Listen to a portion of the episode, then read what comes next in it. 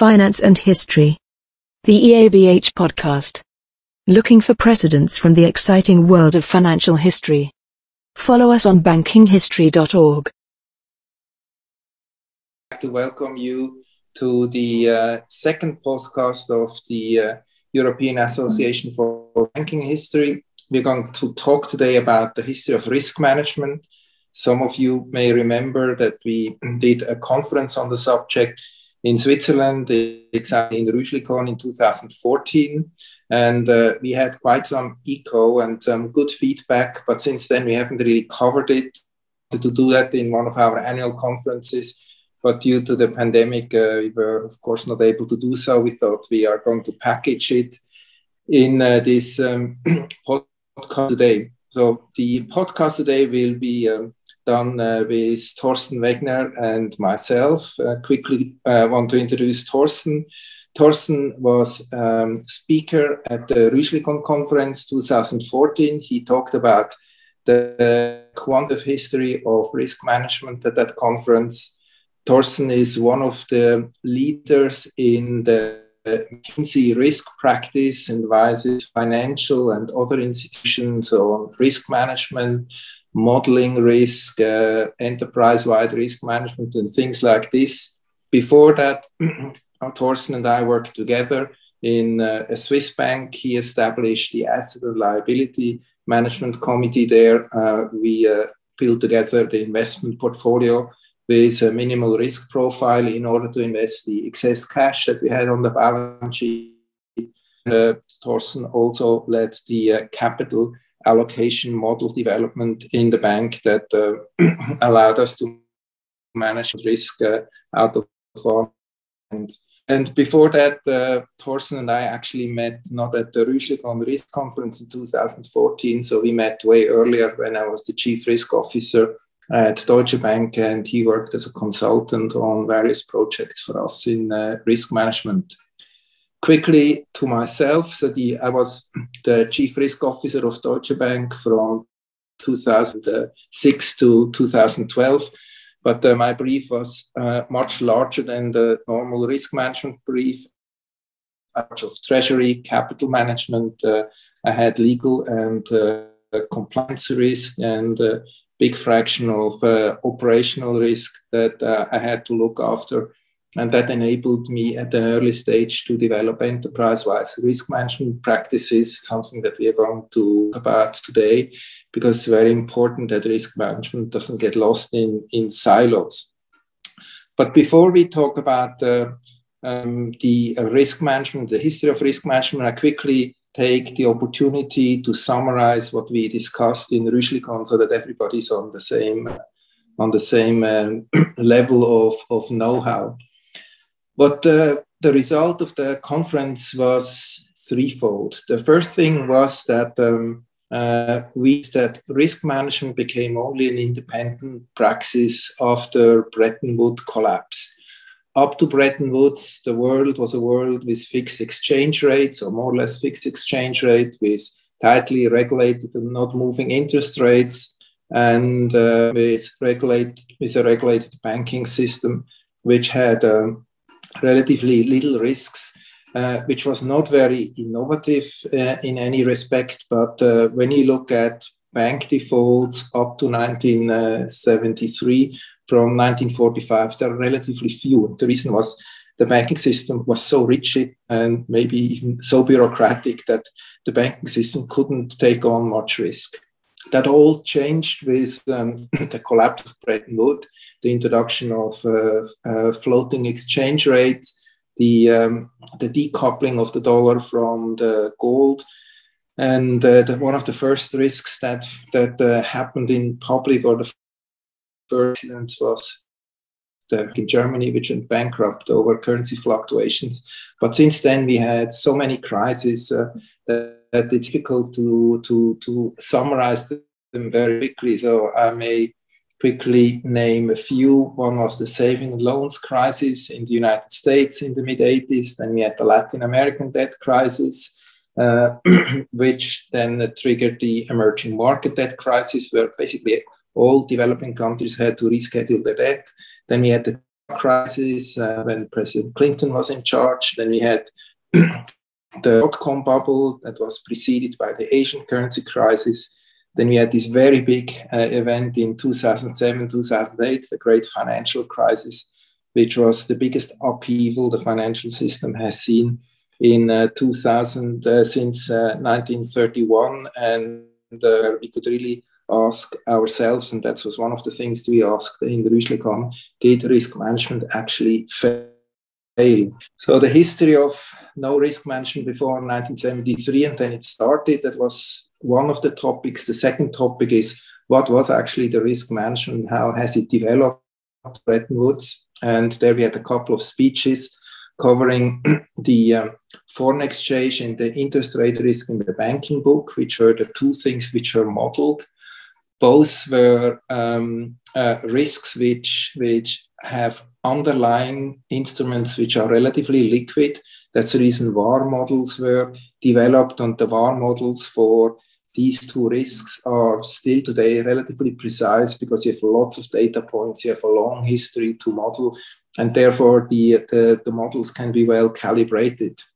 However, and that was then the, the, the third thing that we've, we've seen in this conference, the academics and the account practice and some in the bank started to use the VaR model to produce uh, uh, P&L deviations or, or P&L risk assessment for the entire trading book. So where we had uh, things like uh, CreditMetrics at the time, then uh, JP Morgan used it, and then it spread through the entire banking system.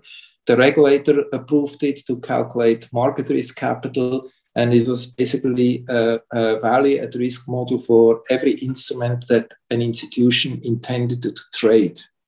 The problem with this was that these models couldn't be properly gauged because they were gauged with 220 the previous trading history and 220 days in a benign environment give you benign numbers and in a crisis things look very different.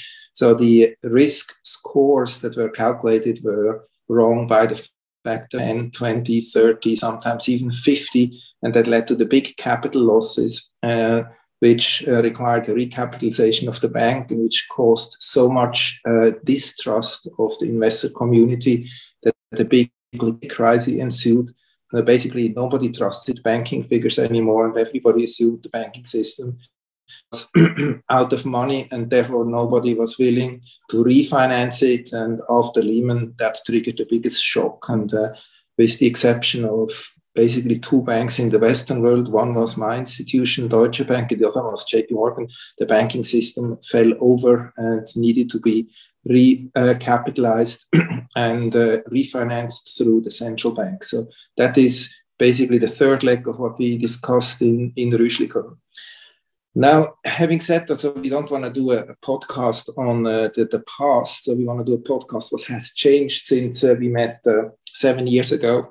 And uh, if I may, I want over to Thorsten to do a little bit uh, uh, a sum of what he thinks has changed since 2014, since he's advising companies, banks, and other institutions on risk management practice. Thorsten, over to you. Thanks a lot, Hugo. Uh, thanks a lot for the introduction, and also thanks a lot for reminding us the discussions we had in Rüschlikon back then.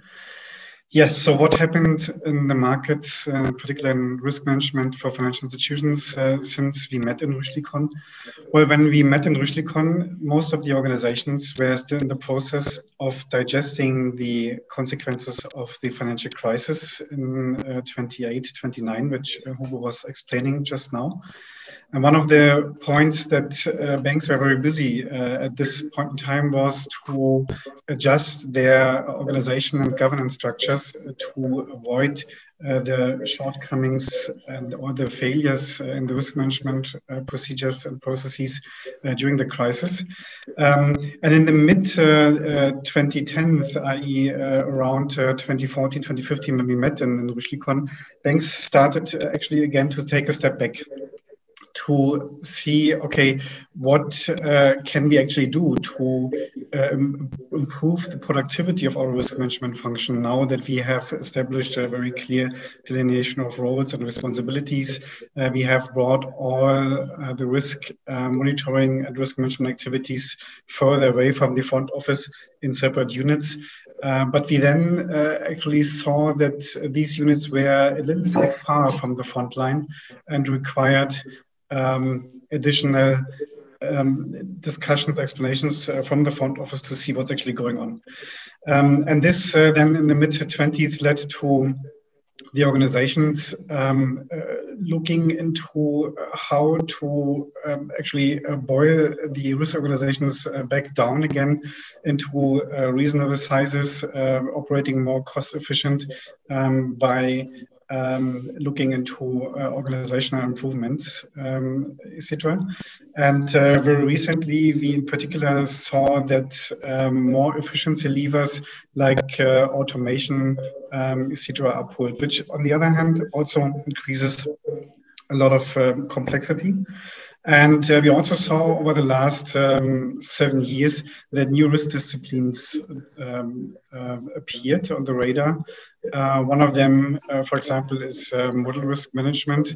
As you might recall, that um, one of the reasons for the crisis in 2008-2009 was also that a lot of very complex models have been used to calculate um, uh, P&L and, and, risk management, and many organizations uh, were not really on top of, of their models.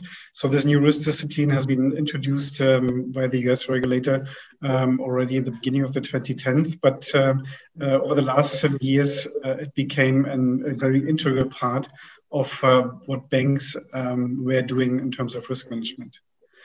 The other uh, big trend beside the, the, new risk disciplines uh, that we see over the last seven years is um, also a trend towards uh, simplification.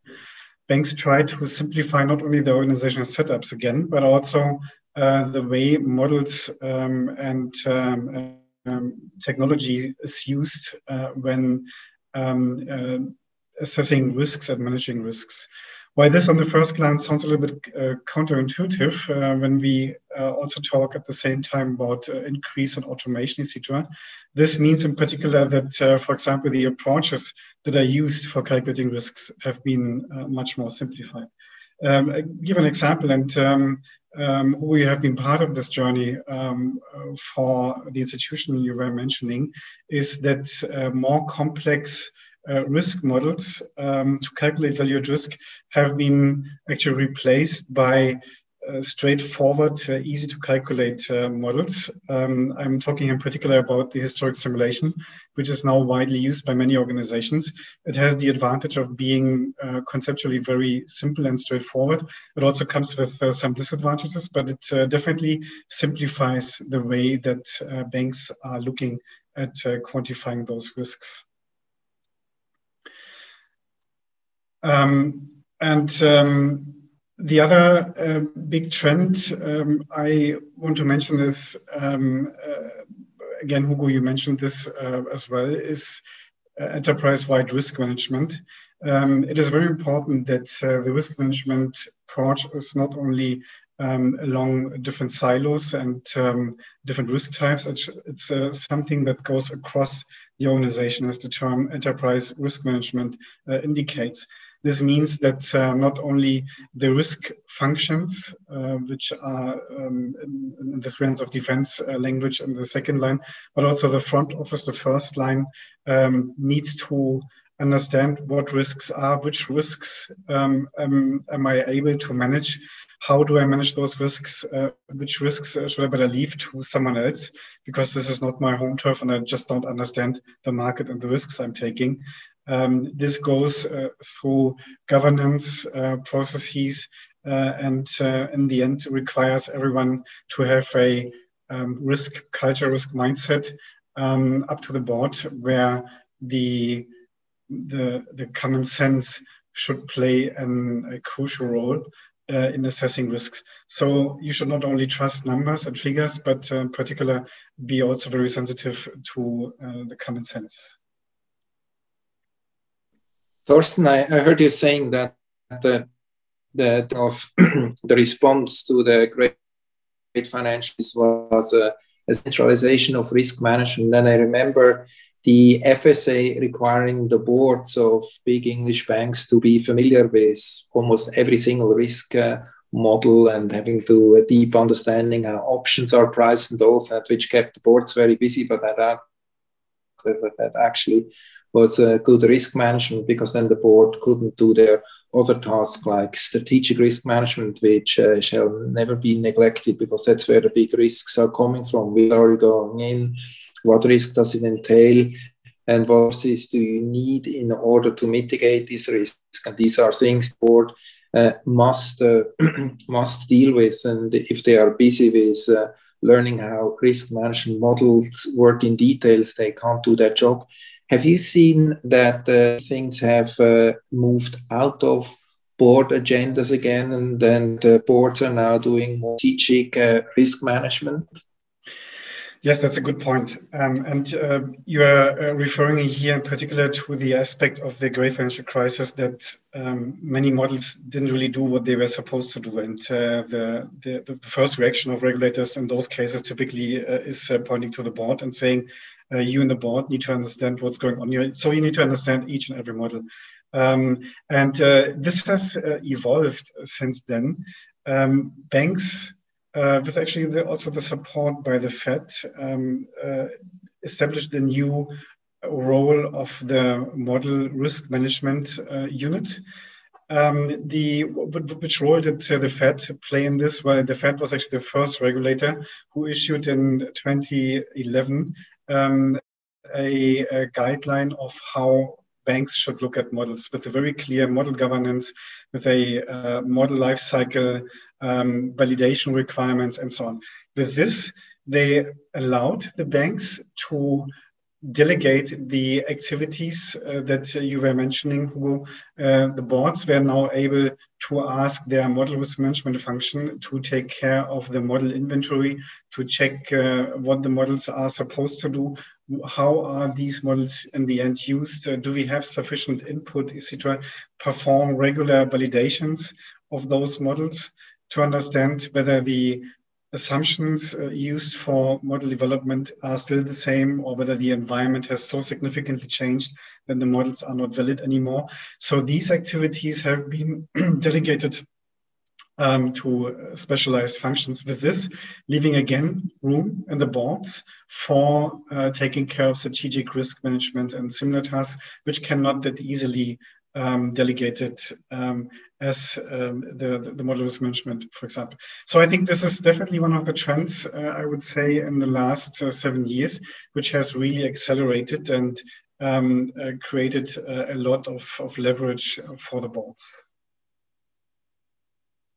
The um, as as as you remember, so I was um, the um, a finance professor at the University of Chicago in 2013 uh, on the practitioner chair for a year. And um, when you when you start teaching, the faculty asks you to talk about subject so that they learn what you're going to say. And I was invited to talk about complexity. And the question I was asked by the dean was, is complexity in the financial system a systemic risk? And um, I, I, I, dealt with the financial crisis uh, from the perspective of complexity and uh, reached a positive conclusion and said yes. So if most of the banks aren't able to manage the risk, then it's too complex for ordinary people to handle. And uh, some teams are more lucky, but uh, we don't design systems for uh, for the best of the best. We design systems for uh, ordinary people because that's uh, what people are. So, and uh, it came to my mind um, um, when I gave speech that in the Apollo program, safety was an integrated part of the system design from the very beginning. And one way to achieve this was just keep it simple if we have two solutions to a problem, a complex one or simple one, then they were always asked to go for a simple solution so that the systems didn't become over complex and couldn't be controlled anymore. Um, have you seen, Thorsten, anything that uh, in the financial that has started to make it less complex because in 2007 and 8 it was indeed very very complex and very few people actually had an overview of what's going on. Yeah. Yeah, so uh, that's uh, that's definitely right, and uh, yes, so there there are some uh, aspects where we see that banks are uh, simplifying things. Uh, for example, um, you let, us take one very specific example. Let's take liquidity risk, right? this is a um, a subject where you have a lot of regulatory constraints with the LCR, the NSFR. Um, there are some accounting rules you need to adhere to, etc. But in the end, the treasurer and the CFO are looking at uh, a very, let's say, small and tangible set of figures which they are interested in in order to understand uh, what's actually really going on. Safety first and reducing complexity. This is, for example, the time uh, you can survive uh, with your liquidity buffer without any uh, market access in uh, certain stress scenarios. Um, there are uh, some uh, interest rate and um, FX risk components uh, that you want to look at. So you have a very small set of, um, of KPIs. You will still have uh, some people in the organization who need to know all the underlying details and all the difficult models and all the different um, sensitivities um, to uh, all the different risk factors. Um, but you try to still simplify the way you are articulating uh, those figures into the boardrooms to enable the boardrooms to understand what's going on. Um, there is uh, also on the regulatory side a, um, I would say, a, a trend uh, to, to simplify things, though we need to also uh, be honest that we are actually starting from a very um, high in terms of complexity base. Um, and uh, if we look at the regulation that is still up to be implemented, um, then there will still be some complexity to be added. But I think there is also um, some understanding that um, uh, you you can only um, manage a certain uh, number of uh, KPIs at the same time. By the way, as we are talking about 2014 and Rüschlikon, I recall that uh, back then we were also talking about FRTB and uh, the fundamental review of the trading book, the related regulation and changes there. And back then it was four years until implementation. And guess what? Now we have 2021. It's still four years until it gets implemented. So let's see. I think that's uh, very interesting. So one of the efforts that I participated in uh, was uh, making the um, the OTC derivative book, the, the swap book, more transparent and better risk management. And I think that's one of the examples that uh, we uh, could show as, as big progress. And the, I know not everybody is happy with it, but I am, I'm going to touch that later on. But when you think where we were in 2007, in 2007, nobody knew how many how many swaps were outstanding. Nobody knew who had exposure to whom Nobody knew that was collateralized or not. Nobody knew uh, whether uh, the collapse of one bank could trigger uh, the collapse of the entire system. And, and nobody had any inventory for the swaps. That was uh, something that the world where the central bank couldn't manage because they had not enough transparency. Now in this world, there are uh, basically three big organizations. The uh, I think it's the the CME in uh, Chicago, then the London Clearinghouse and Eurex, uh, which have big CCP exchanges where most of the swaps uh, are, are listed. These swaps all have to be collateralized, so we don't have only inventory, which gives us a detailed uh, understanding of how these uh, swaps behave when rates change. But uh, they, they're all collateralized. Uh, margin calls have to be met. Uh, people are only uh, allowed to, to participate in this business or in, in CCPs if they have the collateral posting capacities and have to go through a process. Then uh, the um, clearinghouses have capital, so skin in the game. And then our uh, default funds and simulation have shown that, uh, that um, basically they can survive the default of the two largest counterparties when they default the exact numbers, actually, they could survive about two and a half of the biggest counterparties is the third one they would have then to ask the state. So I think so all in all, transparency is there, an inventory is there, the sensitivities are clear, who owes collateral is clear, uh, the process how to liquidate the swap book is clear. And of course, some people uh, now moan about the concentration risk because all is uh, uh centralized in uh, three places in this world, but it's collateralized with cash and government security. I think compared to 2006, uh, 2008, this is enormous progress being made. And uh, I think that's one of the things where we can see that efforts, industry wide efforts, can make the uh, financial industry much more simpler and easier to understand and to manage than they were uh, um, uh, as before the financial crisis when that was a spider web that nobody really understood. Is there Thorsten talked a little bit too long to, to better ask you a question again. So, do you see other areas where where the uh, financial system gets simpler and where uh, industry-wide efforts are uh, being made uh, to replicate or repeat such successes as we had with central clearing counterparties? Yeah, I think there's uh, one example that comes immediately to my mind, which is uh, the IBOR replacement. Um, you recall that uh, the uh, the way that uh, how the LIBOR rates and the IBOR rates in general are fixed is um, somehow um, intransparent and um, uh, caused a lot of scrutiny. Um, rightfully so, a couple of years ago. now we are in the process of introducing a new framework of um, fixing uh, rates, uh, which is definitely needed uh, in order to quote adequate prices. This is also a major shift in the industry that uh, every participant uh, needs to be um, part of uh, to make this a success. And um, well, uh, given that, um, and this is actually also similar to uh, the example you just mentioned, Hugo, there's a lot of infrastructure uh, changes required in the background. You need to have new definitions.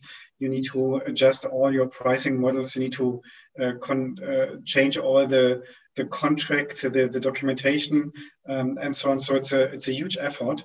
However, in the end, you will have a much more transparent way of fixing these rates, uh, and you will make the the whole system much more stable and, and resilient to changes. It will still be a journey, but um, it will definitely um, get us there.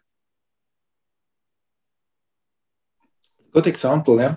Um, Thorsten, you talked earlier on about model risk and how um, how banks made effort to tackle model risk. Can you go a little bit further into the detail to, to tell uh, the people listening to this podcast what you actually mean? What what did happen? What did Banks' model are by the definition a slice of reality, so they can be completely wrong. And uh, we have seen it now in the current pandemic how the first models about infection rates and uh, the number of people getting killed by the virus, how wrong they can be and lead to completely wrong policy decisions.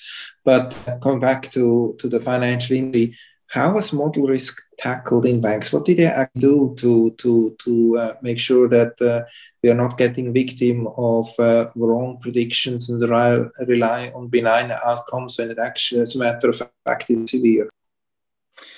That's a very good question. And um, also, this has been a long journey, uh, which uh, typically starts with first uh, agreeing on what do you call a model what is uh, relevant enough uh, to be called a model. And then you uh, collect uh, every model that exists in a bank. And um, typically, banks these days have uh, 1,500, uh, 2,000, 3,000 models. These models are kept in an inventory, and this inventory describes very clearly in which area this model is used, who is the owner of the model, um, who's the user of the model, uh, what's the uh, what, what's the purpose of the model, um, and the like. Um, and um, uh, then you have a validation function uh, that um, typically uh, reviews these models. And before uh, you validate a model, you need to also, of course, develop the model.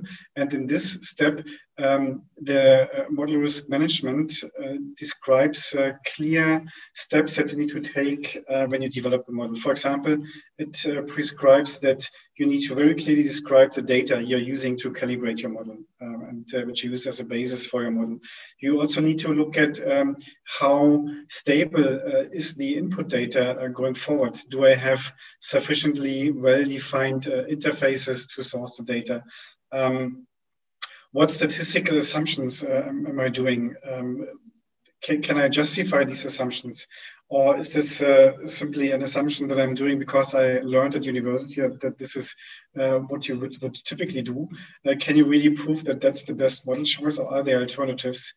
Um, and uh, then you also need to understand uh, how stable the outcomes of your model are. How sensitive uh, is your model to small changes in the input parameter? Where are the ranges of validity of your model? You want to definitely avoid that the organization is relying on a model that is uh, just calculating figures, but um, outside the, the range of validity uh, of this model. So once uh, the, the model developer has finished the development of the model, it uh, is actually handed over to a, colleague from a validation team who then takes an independent view. And there are, of course, also more efficient ways like agile ways of um, development and validation working together. But the traditional model is that validation takes the model and actually performs an independent review. It scrutinizes each and every of the assumptions.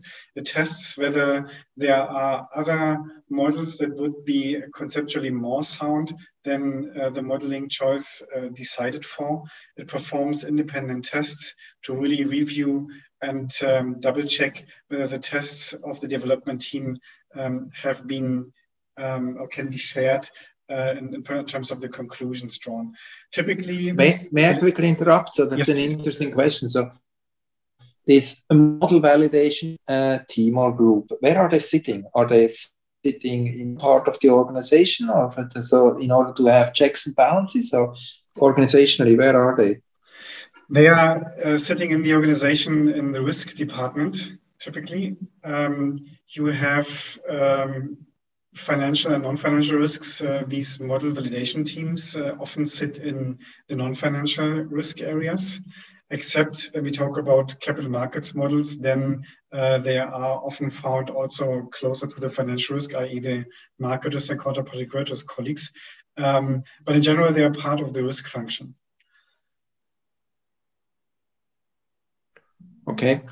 Um, something else we talked about um, the um, which uh, was was a real problem uh, in uh, 2007 and 2008 was that risks were so siloed that never anybody understand understood the full scope. When you think about it, started uh, with liquidity risk, then in fall 2007 translated into market risk when big hedge funds lost a hell of a lot of money then started to move in, into credit risk when when Bear Stearns uh, started to run um, out of liquidity and they rescued. And then through the summer, it got worse. Uh, in uh, 2008, uh, you had Freddie Mac and Fannie Mae uh, needing to be recapitalized for credit reasons. And then uh, came Lehman as basically also a credit market thing. But very few people looked at it in a in a in a holistic way. So these were uh, uh, in most areas, market risk was somewhere attached to the trading floor uh, with a reporting line somewhere to risk or finance. Credit risk uh, was an old uh, established, which uh, was sometimes ref- reporting into finance or to a CRO. And you had liquidity risk, which was more um, in uh, the finance department, which looked at liquidity risk from a, a refinance uh, perspective, so to make uh, refinancing as cheap as possible, but not from the liquidity risk perspective. So the, uh, the all these problems popping up in various parts of the banks not being addressed in one single perspective were a big problem in the financial crisis.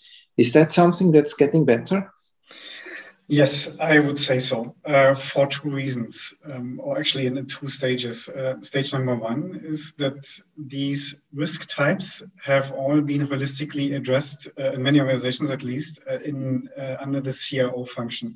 So the chief risk officer had um, all those risk types uh, under him directly reporting into him. Market risk, as you mentioned, counterparty credit risk, credit risk, liquidity risk, um, etc. Uh, and uh, also, by the way, um, valuations adjustments and valuation risks.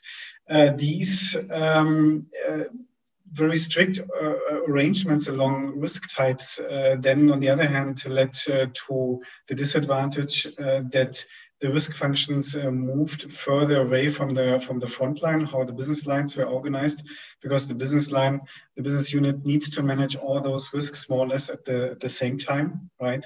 Uh, or multiple of those risks at least. And if you then uh, segregate this in the risk function, you run the risk that uh, the, the risk function doesn't really understand what's going on in the in the front line. And this is uh, what then led to something that we see over the last two to three years, Banks are organizing the risk functions more with a view on the business units. So you would have, for example, a treasury risk unit taking care of the risks that are related or that are um, owned by treasury, i.e., the overall FX position, uh, the interest rate risk in the banking book, but also the liquidity risk and uh, the credit risks taken um, on behalf of the bank and the investment books um, um, for example, in the liquidity buffer. So you, you try to uh, arrange the different risks uh, into the same perspective as the first line would have. Similarly, you also have this for uh, business units like uh, retail or commercial banking um, or capital markets banking. So you try to develop already a um, cross risk silo type of view, so to speak, uh, already in the risk function. And then uh, within the CRO, you would then, or the CRO as such, would then aggregate across the different uh, business units. There are also interactions between, between the different business units, like Treasury uh, managing the liquidity for the whole organization or um, managing the, the fund transfer pricing of the organization. There are linkages between the different units, and they are also reflected then in the on the risk side to make sure that uh, there is an exchange between the different uh, risk business units. Um, I think that sounds uh, uh, a lot of progress. Um, does does the board look at uh, risks comprehensively too? So that's one of the areas that you as McKinsey partners probably see all the time. So you have an idea how the boards discuss risks. Do they discuss them in a holistic way, so combined with the strategic priorities, or how do boards nowadays look at risks um, uh, in in their financial institutions? Yes, uh, that's exactly how it goes, how uh, conversations in the board these days uh, happen. Right? You look at risks uh, alongside your strategy and your strategic objectives. You look at um, return over equity figures, um, including both the returns and revenues on one side, but also the equity and the risk position you're entering into. This is definitely an evolution that has happened over the last um, decade, uh, I would say. Um, the beginning of the of the decade, you had a strong focus more on the revenues, right? And um, risks uh, were only represented uh, when the CIO was talking. This, uh, I think, has changed. And um, uh, nowadays, we actually have a holistic view. Uh, you have in the board discussion discussions about risk and return on one side, and you also have the CIO talking about how can I use the financial resources that I need to maintain more efficiently. For example, let's take the uh, liquidity coverage ratios, where all the banks uh, typically these days, given uh, COVID, have actually a very good ratio.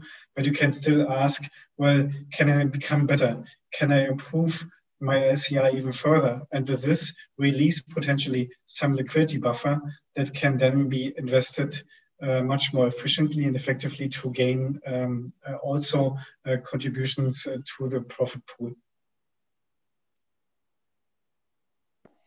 Yeah, sounds um, yeah, sounds like a lot of progress. One of the things we tried to do, and well, that's now a while ago. so we we tried in in Deutsche Bank to have a culture where we said um, uh, a no to a transaction is not the best answer. So the, the real answer is is under what circumstances, given the portfolio and collateral that we have, would this um, uh, transaction possible? And uh, for very risky, um, for risky things within a given limit, sometimes you need to do that. And if you take a, a limited amount of risk, you can justify uh, then you have to be compensated accordingly, and sufficient capital has to be put aside so that this uh, uh, risk can actually be. Is that something that is still looked at it like this, or is that something which was rather, how shall I say, a cul-de-sac, which wasn't uh, wasn't uh, pursued any further? That is definitely the case uh, today as well. Today, banks look at metrics like uh, return on equity or income over RWA and uh, similar metrics, where they compare the uh, expectations um, on the profitability of a deal to the risks it produces, or in, in this case, uh, to the RWA and equity it requires to hold. Which means, uh, yes, you can do the deal, but you need to have at least um, uh, an, an, income uh, of X, Y, Z on that particular deal. Uh, and then the question is still whether this is something the, the customer is able um, to, to, to pay or whether risk mitigants are brought into the discussion in order to reduce RWA or equity uh, needed. No, that's definitely a trend that, that continued and which is uh, becoming real ingrained into the decision making processes um, on the business side, supported by the risk functions.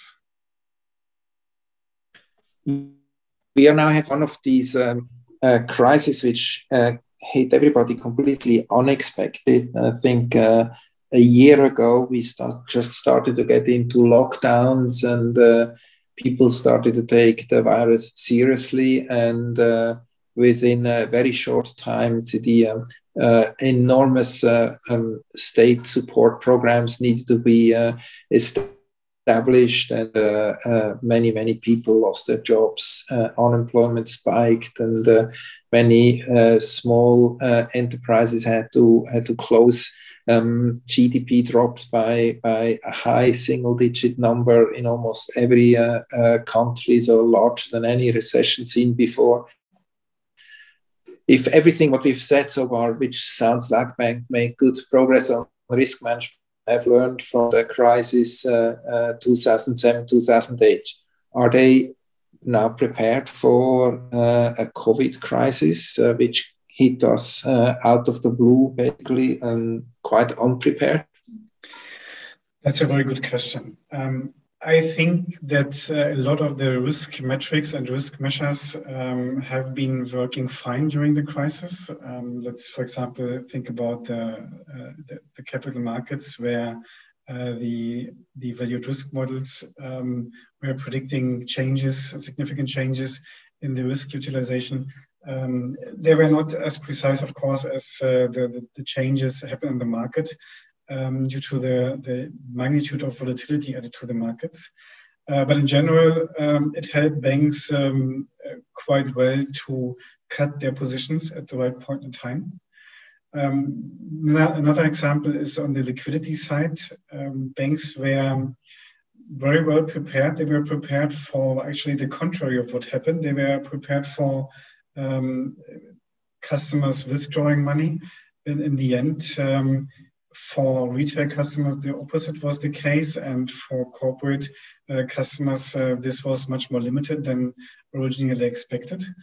Um, the, I think from that perspective, banks were quite well prepared. Uh, what uh, came a little bit as a surprise, and um, uh, it's always a surprise in a situation like this, is how will the uh, governments and regulators react to those type of situations.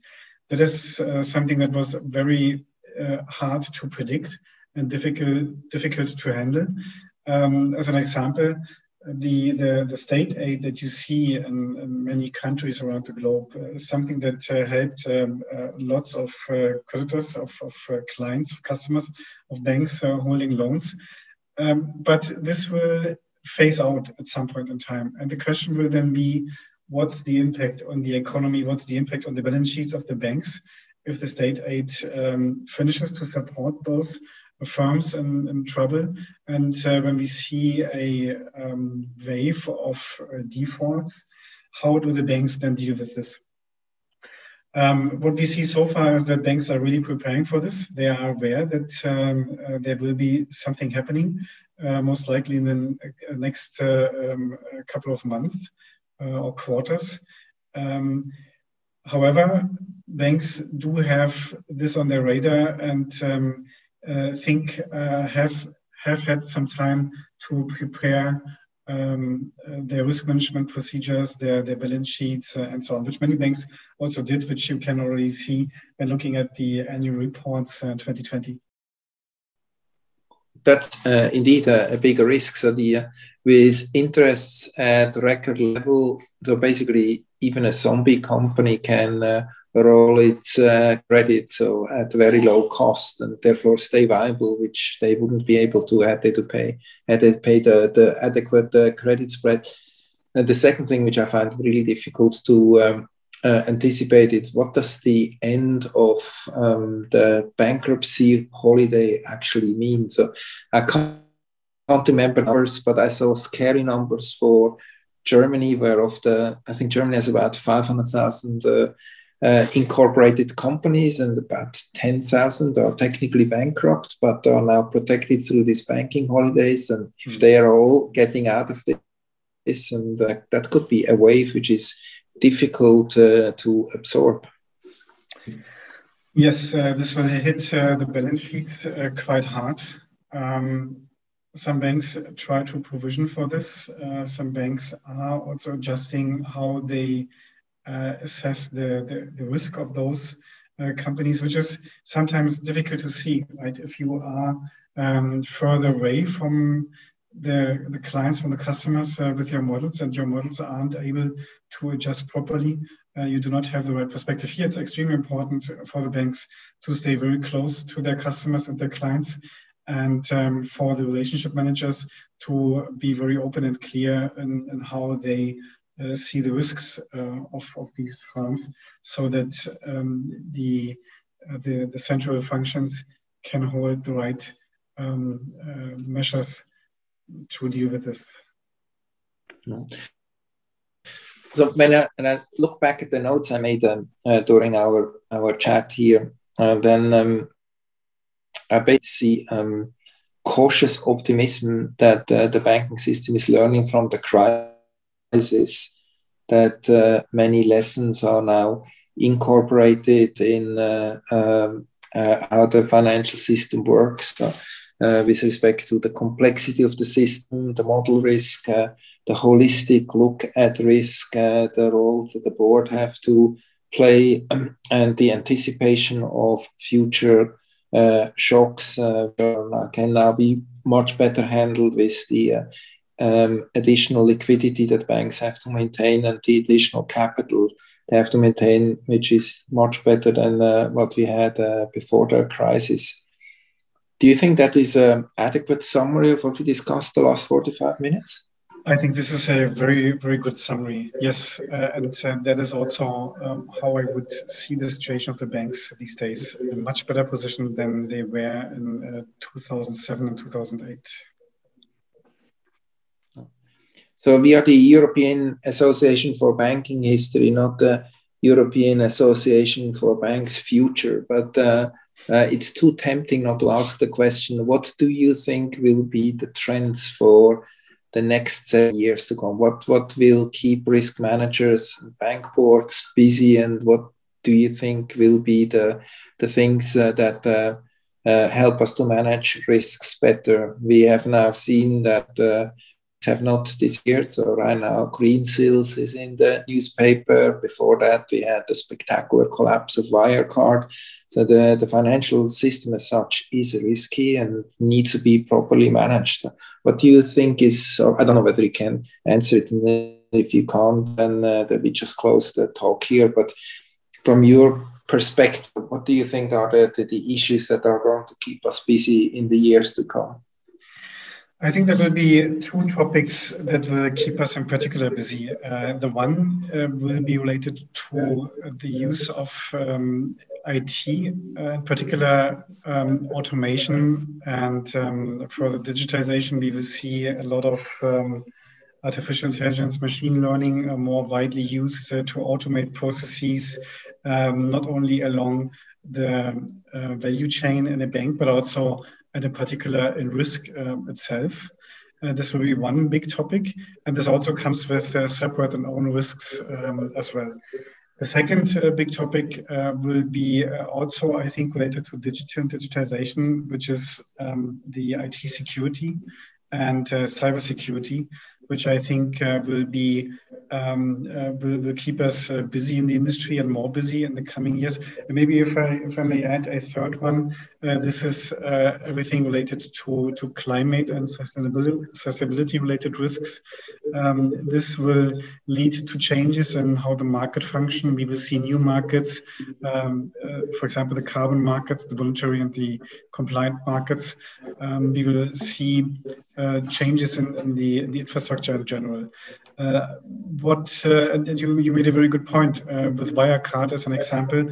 Um, what I'm assuming with this is that we get the basics right, uh, and uh, in Wirecard we see that um, the auditors uh, and, and, and other basic um, functions of um, checks and balances didn't really work, right? So. Um, there will very likely always be cases where um, you actually need to look into the basics and apply a lot of common sense uh, also in the future. Perfect. Thank you, Thorsten. Uh,